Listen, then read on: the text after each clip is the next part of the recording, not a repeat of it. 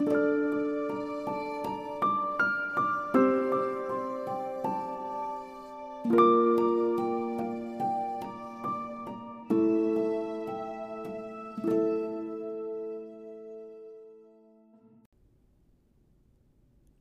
Days of Dorothy Gale Aftermath for episodes 22 and 22 2. Chapters 32 of Dark Days of Dorothy Gale The Search for Mr. and Chapter 13 of The Wonderful Wizard of Oz The Rescue. Oh, man. I have to say, I am so happy to be back to this three episode format and so happy to be visiting the wonderful Wizard of Oz again. For anyone listening after the book has ended, or binging the podcast in the future, I suppose this doesn't really matter. But for my dedicated listeners that check in right on time and listen week to week, I apologize.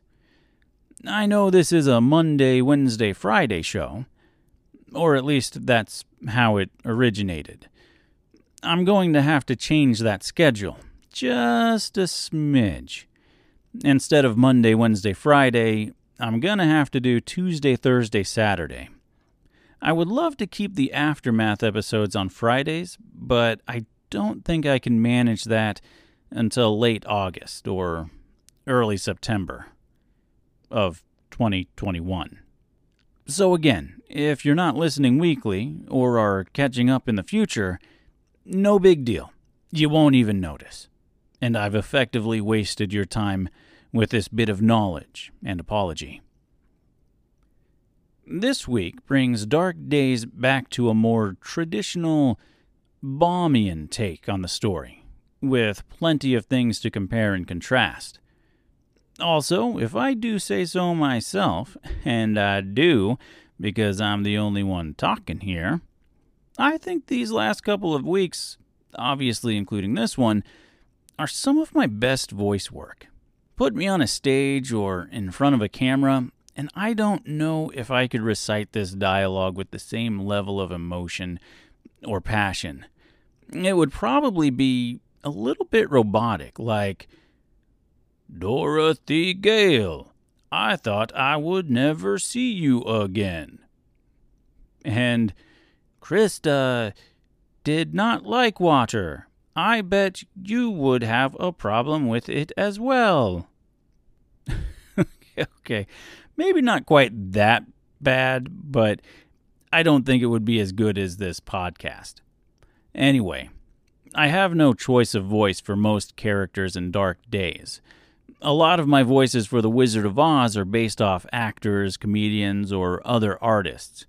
Not so much for Dark Days, though.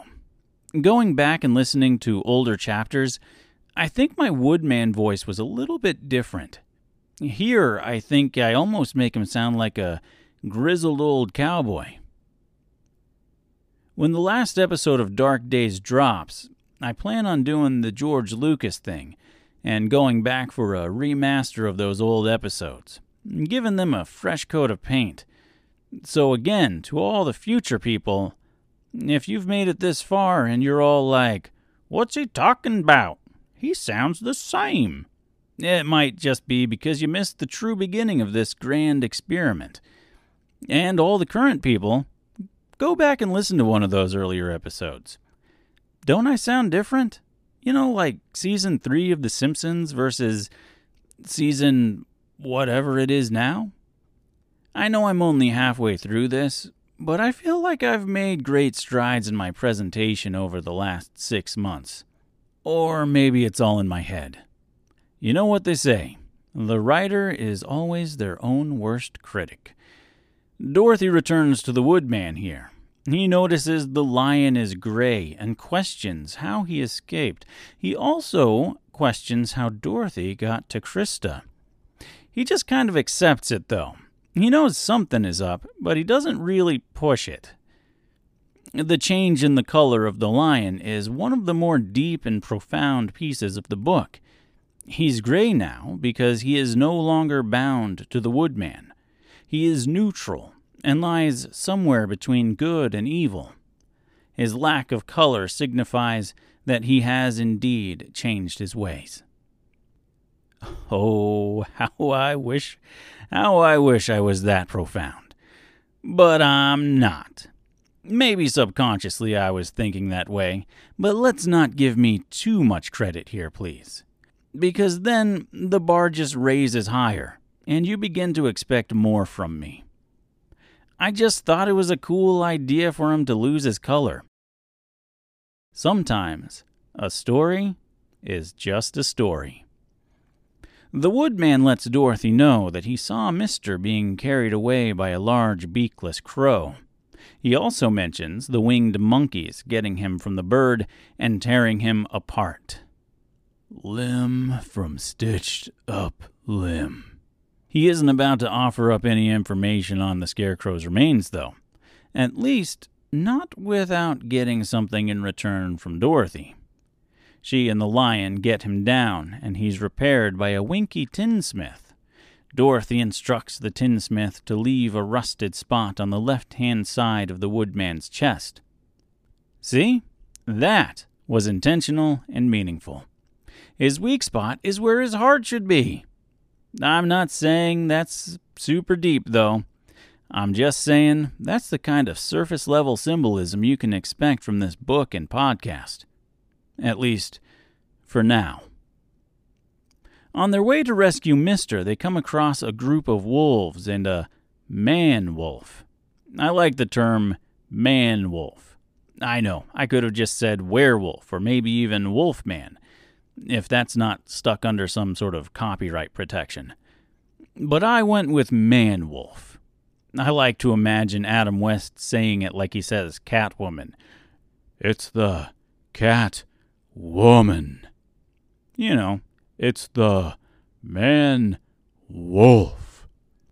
I know, that's a terrible Adam West impression, and I kind of apologize for it. This is a fight. I am not super confident in my ability to describe a fight sequence, so I hope it was okay. This was really the first actual fight sequence I've ever written, there's a couple more before the book is over, so if this one was poorly constructed, then maybe lower your expectations accordingly. But I like it, and I think it's not terrible. But I also have a biased opinion, even if I am my own worst critic. The lion is anything but a coward here, and the woodman is anything but a well oiled killing machine. I guess we know his only weakness. Man Wolf. That's a reference to my reference of an obscure mid 2000s LL Cool J actioner from a couple aftermaths ago, in case you didn't catch that. Which I'm sure you did, because you're good enough, you're smart enough, and doggone it, I like you. Dorothy shows a new level of initiative here as well. Last week we saw her threatening the Tin Woodman. This week we saw her scratching a rusty spot on his chassis with her knife and take on a beastly wolf. This encounter with the wolves is a direct reference to the wonderful Wizard of Oz. We saw Mister with the crows earlier on, and this week we actually see the woodman fighting off the wolves, and even chopping off one of their heads. After the wolves are done away with, they find Mister stuck in a tree, mostly intact. We see here that while the woodman may be slightly more trustworthy and helpful than before, he's still not that great of a guy. He chops down the tree with a strange sense of glee, and they proceed to rescue Mister. Mister comes to with some incoherent rambling. The line, where am I at? Where, where's my supper? is an in joke between myself and two of my oldest friends. I don't know if they have ever read the book or if they even listen to this show. So, really, that joke is entirely for my own benefit. Anyhoot, I don't remember exactly how that line came to be between us. At some point, I think we were just talking about what it would be like when we got old and we were just really confused about everything. Because even in our youth, we always seemed to be confused about everything. I'm still not entirely sure where babies come from. My wife and the doctors that delivered our children have tried to explain it to me, but I'm not convinced that's how it really happens. Like, I'm just supposed to believe that storks were put on this planet to not deliver babies? Anyway, I digress. Once Mr. realizes where he is, he's understandably freaked out about seeing the lion and the woodman. He also shows a little bit of growth in his acknowledgement of a possible afterlife. This week in The Wonderful Wizard of Oz, we see Dorothy and the lion, saving the woodman and the scarecrow as well. While the woodman in Baum's version wasn't destroyed by wolves, the scarecrow was tossed into the tree. Dorothy and the lion had their own little adventure in the Wicked Witch's palace and are now free to save their friends. Enlisting the help of the Winkies, they rescue the woodman and get him all fixed up. It is said that he is not vain, but in future Oz books, he is a little bit vain. But he's ready to help. This is one of those moments where I tried to keep my version in line with the Baum version. Obviously, it's not an identical adaptation, but you get what I mean. I hope. He chops down the tree and they recover the scarecrow. There isn't really a lot to say about this. He's saved and put back together. Dorothy also acquires a new bracelet, which has no magical powers, but the bracelet in Dark Days is a reference to this in The Wonderful Wizard of Oz. If there was no bracelet in the Baum version, I might have just gone with like a necklace or something instead. She also gets the gold cap. Though, much like the bracelet in Dark Days, she doesn't really know what it does. In fact, Baum's Dorothy Gale doesn't even know it has powers. She just thinks it's pretty. And now that they are all fixed up and repaired and gifted a cane because it's always wonderful cane weather, and a new hat, and a new bracelet, and a new oil can, and gold collars, and all that fun stuff. They're ready to be off to see the wonderful Wizard of Oz once more. And that brings us once again to the conclusion of yet another Aftermath episode. As usual, if I missed something or didn't address something you think I should have, you can let me know. I'm always open to questions and constructive criticism. You know, no need to be mean about it. You can always find me on Twitter, where I am at DarkDorothyG, or email me at darkdaysofdorothygale at outlook.com. And if you're so inclined, you can even leave me a review on Apple Podcasts or iTunes or whatever it's called these days. I'm, I'm not entirely sure. Anyway, come back next week for another three episode week. Chapter 33 of Dark Days of Dorothy Gale, The Ever Changing Land, and Chapter 14 of The Wonderful Wizard of Oz, The Winged Monkeys and, you know, this aftermath thing as well. I make it sound like the aftermath episodes are no fun, but honestly, I love doing these things. Every week I sit down and I think to myself, hmm, this week there isn't much to say. The comparisons are pretty cut and dry. Yep, this week I'm gonna be concise and on topic and straightforward. Yeah, that's uh, exactly how I sound when I'm not doing this whole, you know, podcasting thing.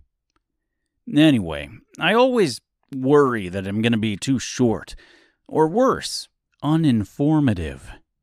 That I will not have enough to say, and I'm going to fail, and let my listeners down, and let me down in the process, and then I'll be letting my family down, and then I'll be letting everybody, in the whole world, it's just. And then I start writing.